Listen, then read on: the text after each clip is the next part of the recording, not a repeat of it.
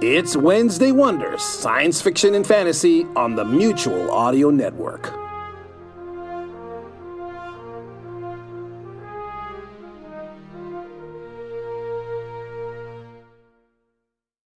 The following audio drama is rated PG for parental guidance recommended.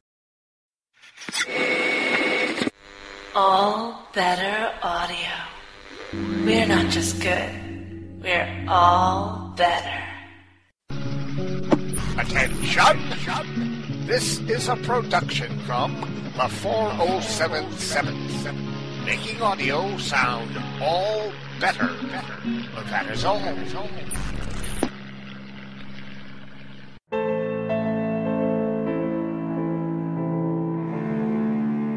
From the personal journals of Erasmus Faustus Jr. Doc Faustus and the Frankenstein Factory.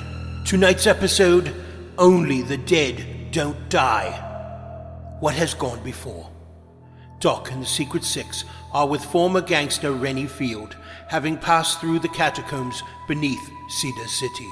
They seek to confront the evil that infects the factory above and may soon spread throughout the world at the hands of the new Chancellor of Germany, who seeks world conquest by using the monsters created there as his fighting force.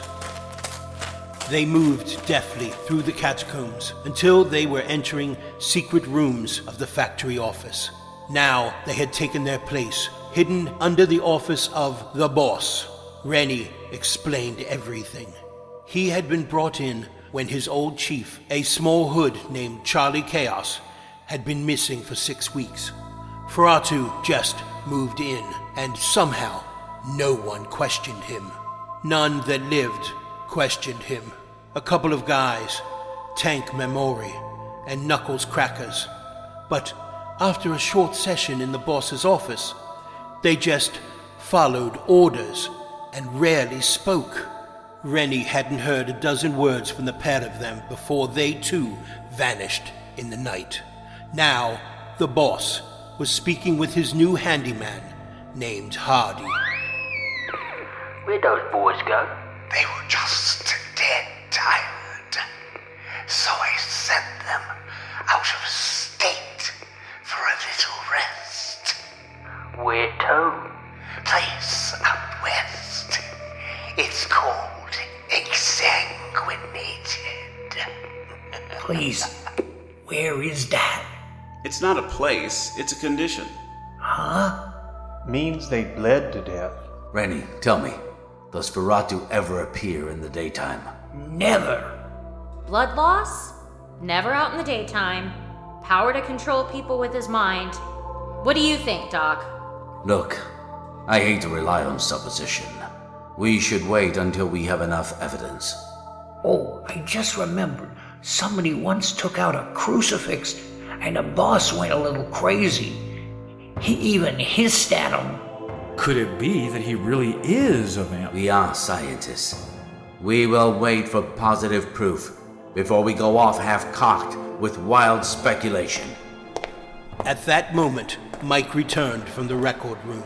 They have his passport on file. He's from Romania, province that used to be known as Transylvania. My god, he's a vampire. Leaping lightning! Leaping lightning indeed. At that moment in the streets above, Heinrich stood at attention. He did his best not to look at the hanging bodies in the factory room, only a few meters away. Rather, he tried to stand rod stiff and tall. Heinrich had come from a small town in Germany, much like this one was, and just as poverty stricken. The factory there had gone to dust also.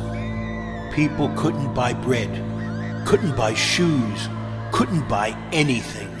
Then the Nazis took over, and it got better for those who fell in line.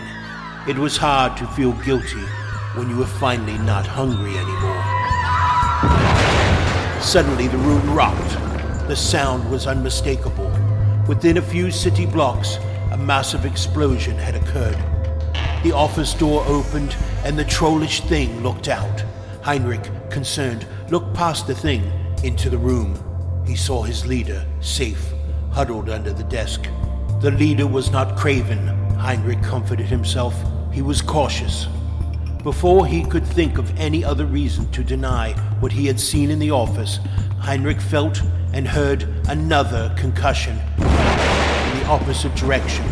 It had been another explosion, this time from the west side of town. The cadaverous thing waved his hand, and the soldiers rushed into the room and helped the leader to his feet. Then, encircling him for his protection, they all ran out to the plane. The creature that had been in the office was trying to speak to the leader, but no one was listening to the thing now. Their only concern was getting the leader of the German people safely away. The props were already turning when they emerged from the building. The mustached ruler hesitated. He had always feared the turning blades of airplanes. This explosion came from the south. The leader was not frozen now, but dashed into the open plane a moment later, the airship was in the air. The white faced thing hissed and returned to his factory. Heinrich sat rigid in his seat on the plane. He wanted nothing so much in this world as to have a beer. What had set off so many bombs that had sent the ruler of Germany scurrying like a scared rabbit? What would the creature of the night do with his monsters now? And where was Doc Faustus and the Secret Six? Tune in next time for Chapter 9 The Night Master and the Darkness of Souls. Doc Faustus and the Frankenstein Factory, Chapter 8 Only the Dead Don't Die, was written by C. Wayne Owens and produced by Victor Aurelius. It starred Glenn Hibbert as Hardy, Jeff Niles as Boss Ferratu, C. Wayne Owens as Rennie, Pete Lutz as Dr. Thursday, Wayne Hayward as James Jesse, Julian Bain as Doc Faustus, Melody Gaines as Mary Jane Rhubarb, Carrie Michael Ayers as Baxter Platt, Matt Weller as Mike McAvoy, and Victor Aurelius as the narrator. Music by Kevin MacLeod. Copyright C. Wayne Owens, the 407th, and All Better Audio 2017. Visit our website at the4077th.blogspot.com. This has been an All Better Audio production. This production was stitched together by, by the 477 making audio sound all better.